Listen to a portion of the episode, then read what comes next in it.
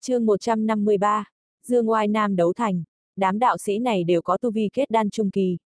Bình thường, bọn họ chuyên dốc sức tu luyện cho dù là ở ba phái lớn ở Nam đấu thành, hay đấu Tả phái, đều phải có ba phần kính để bọn họ. Nếu như không phải chu sát lệnh xuất hiện, thì bọn họ cũng chẳng hiện thân. Chúng ta phải tranh thủ thật nhanh, nếu không sẽ kinh động tới lão quái Nguyên Anh Kỳ. Đừng có nghĩ trong mấy vạn dặm ở thành Nam đấu này không có Nguyên Anh, nhưng ở ngoài thành thì sao? Một khi lão quái Nguyên Anh đến đây, chúng ta chẳng còn lấy một chút cơ hội. Một lão già tráng kiện, nhưng quanh người tràn ngập tà khí, nhìn Vương Lâm ở phía xa, nói một cách chậm rãi. Người này có tu vi kết đan sơ kỳ, nhưng tại sao lại lợi hại như vậy? Các ngươi xem thượng quan lão ma cũng cam lòng trở thành đệ tử của hắn. Ta sợ có ra tay cũng chẳng thể làm gì được. Một lão già gầy khô đứng bên cạnh mắt nhìn thấy Vương Lâm, nhẹ nhàng giết chết một tên tu sĩ kết đan sơ kỳ, sau đó lấy đi kim đan, mà sợ hãi, nói. Còn có thanh phi kiếm kia, ta chưa bao giờ gặp một thanh kiếm nào lợi hại như vậy. Không ngờ nó lại có thể thuấn di. Đây là thần thông mà chỉ những tu sĩ Nguyên Anh kỳ mới có. Phẩm chất của thanh phi kiếm này không hề thua kém pháp bảo cấp Nguyên Anh, thậm chí là cấp độ hóa thần. Nó đã giết chết cả trăm tu sĩ rồi. Hừ, các ngươi có để ý 10 người bị buộc chặt ở phía sau sát tinh không? Hình như đó là đám trưởng lão của đấu tà phái. Hắn giết kết đan kỳ giống như đạp chết một con côn trùng. Nếu các ngươi vẫn có lòng tham, thì đó là việc của các ngươi, lăng mỗ không tham gia nữa. Cáo thư, một người trạc tuổi ngũ tuần nhìn thấy Vương Lâm nhẹ nhàng giết chết mấy người ánh mắt liền trở nên e ngại. Sau khi nói xong, hắn vội vàng ôm quyền, rút lui. Tay hắn vỗ vào túi chữ vật ném ra một con thuyền rồi ngồi lên. Sau đó giống như một ngọn lưu tinh chạy đi, đám tu sĩ còn lại trầm mặc không nói. Đột nhiên, một người mở miệng nói lớn. Sứ giả của nội hải sắp đến rồi. Lão Phu không cam tâm nhìn công sức trăm năm của mình mất đi. Đây là cơ hội duy nhất, một khi có thể giết chết người này, đoạt được kim đan ta chắc chắn sẽ đạt tới kết đan hậu kỳ. Đến lúc đó, có thể giữ được những gì đã tích lũy. Ta cũng giống như vậy, lão phu không còn thọ được lâu nữa, nếu như không thể nâng cao cảnh giới trong vòng 10 năm. Vì vậy nói gì thì nói, lần này ta cũng phải thử một lần. Một lão già mặt đầy nếp nhăn đứng ở cuối cùng, nói một cách chậm rãi. Nói xong, người hắn hơi động, rồi như một tia chớp biến mất trong nháy mắt lao về hướng của Vương Lâm. Phía sau hắn, vị tu sĩ vừa nói chuyện cũng hóa thành kiếm quang bám theo. Đám tu sĩ còn lại, không nói không rằng, nhưng ánh mắt vẫn chăm chú dõi theo hai người kia quan sát tình hình.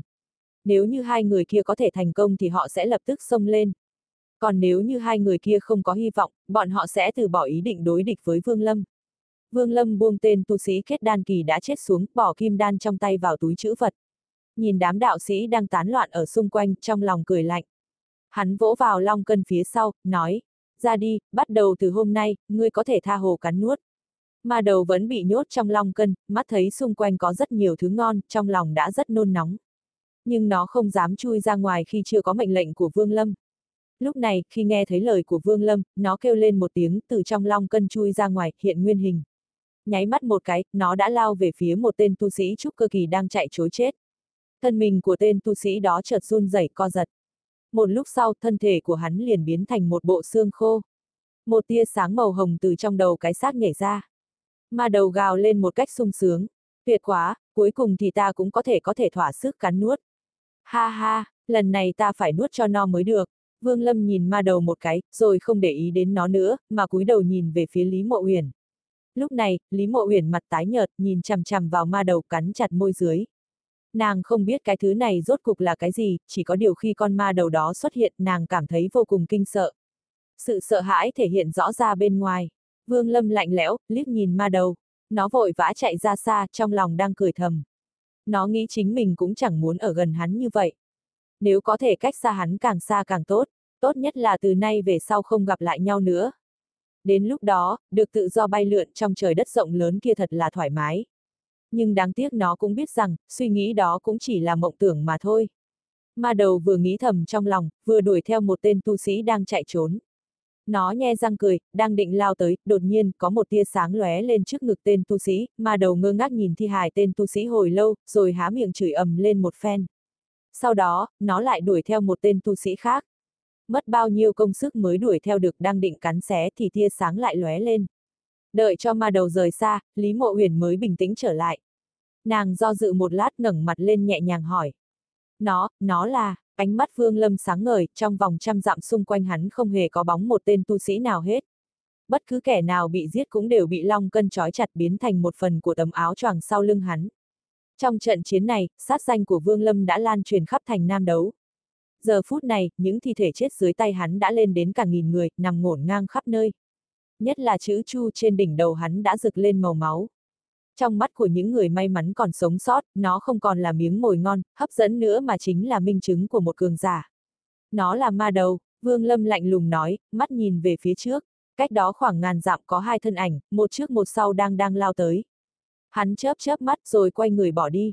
Thượng quan mặc mộc nam, mộc bắc ba người đã nhìn thấy rồi đấy chứ. Giọng nói lạnh lùng vô tình, vang lên trong đầu ba người đang đứng chết lặng. Thân hình thượng quan mặc khẽ run lên một cái, vội vàng ổn định tinh thần, bay về phía hai tên tu sĩ đang lao đến. Trong lòng hắn bây giờ đang hết sức hỗn loạn, mặc dù đã biết trước sát tinh rất mạnh, nhưng không thể nào tưởng tượng được pháp thuật của hắn lại mạnh đến mức độ đó. Uy lực của nó hoàn toàn không phải bình thường. Nó chẳng khác gì uy lực của trời đất, tử chú thuật quả là đáng sợ. Nếu lần này, lão phu may mắn sống sót thế nào cũng phải luyện một ít. Nếu như có thể có được thực lực như thế thì sau này ở Tu Ma Hải cũng chẳng còn phải sợ ai nữa. Thượng quan mặc thở dài. Lần đầu tiên trong lòng lão không còn cảm thấy buồn vì đã đưa ra bản mệnh tinh huyết của bản thân. Thậm chí, trong lòng lão còn có chút mâu thuẫn. Cường giả cho dù là ở đâu cũng đều được người khác kính nể. Về điểm này, trong tu ma hải lại càng chính xác. Lúc này tâm trạng của hai huynh đệ Mộc Nam, Mộc Bắc cũng giống như thượng quan mặc trong lòng hoang mang. Bọn họ thầm nghĩ với thực lực của sát tinh thì đấu tả phái không có cách gì đối phó được. Như vậy, nếu mình muốn giữ được tính mạng thì cần phải kiếm được một cái đầu danh trạng. Hai người nhìn nhau, rồi cắn răng, nhanh chóng đuổi theo thượng quan mặc. Ha ha, đây chẳng phải là Âu Dương lão nhân hay sao? Tới đây nào, đã lâu lắm rồi chúng ta không gặp nhau, có lẽ phải đối xử thân thiết với nhau một chút. Thượng quan mặc nhìn một trong hai người cười sảng sặc. Cùng lúc đó, lão vung tay phải lên, hắc kiếm phía sau lập tức bay ra khỏi vỏ tỏa ra kiếm quang sắc bén, lao tới.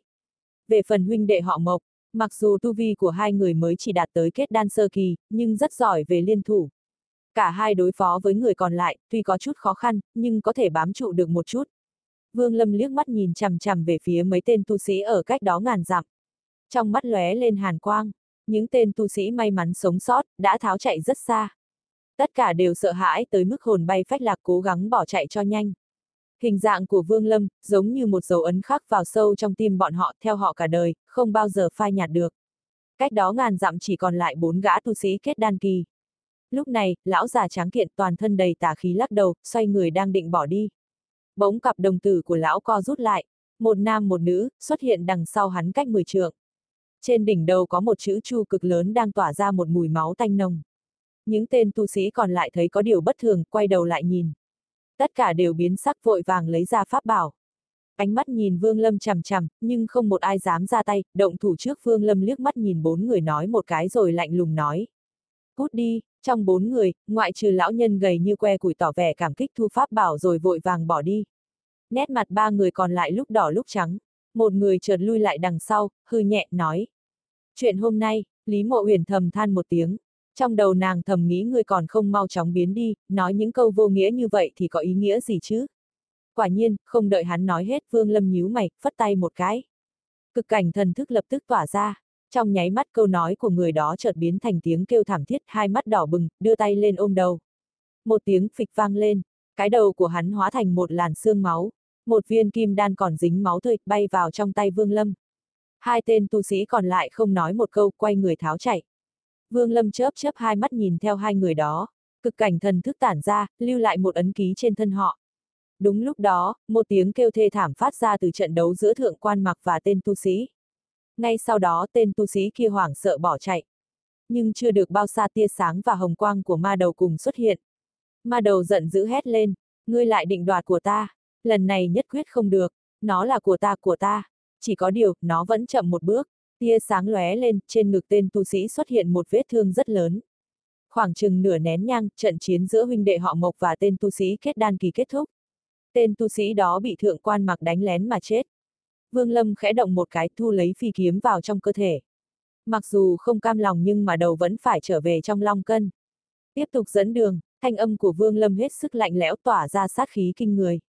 Vương Lâm biết rằng, nếu muốn đứng vững ở nơi này thì cần phải tạo được uy danh. Đấu tà phái là sự lựa chọn tốt nhất để cho hắn lập uy. Vào lúc này, tận đáy lòng hai huynh đệ Mộc Nam và Mộc Bắc vô cùng tôn sùng Vương Lâm. Nhất là Mộc Bắc, ánh mắt của hắn thể hiện rõ điều đó. Mới nghe thấy mệnh lệnh của Vương Lâm, hắn liền lập tức bay ra dẫn đường, đi về phía đấu tà phái.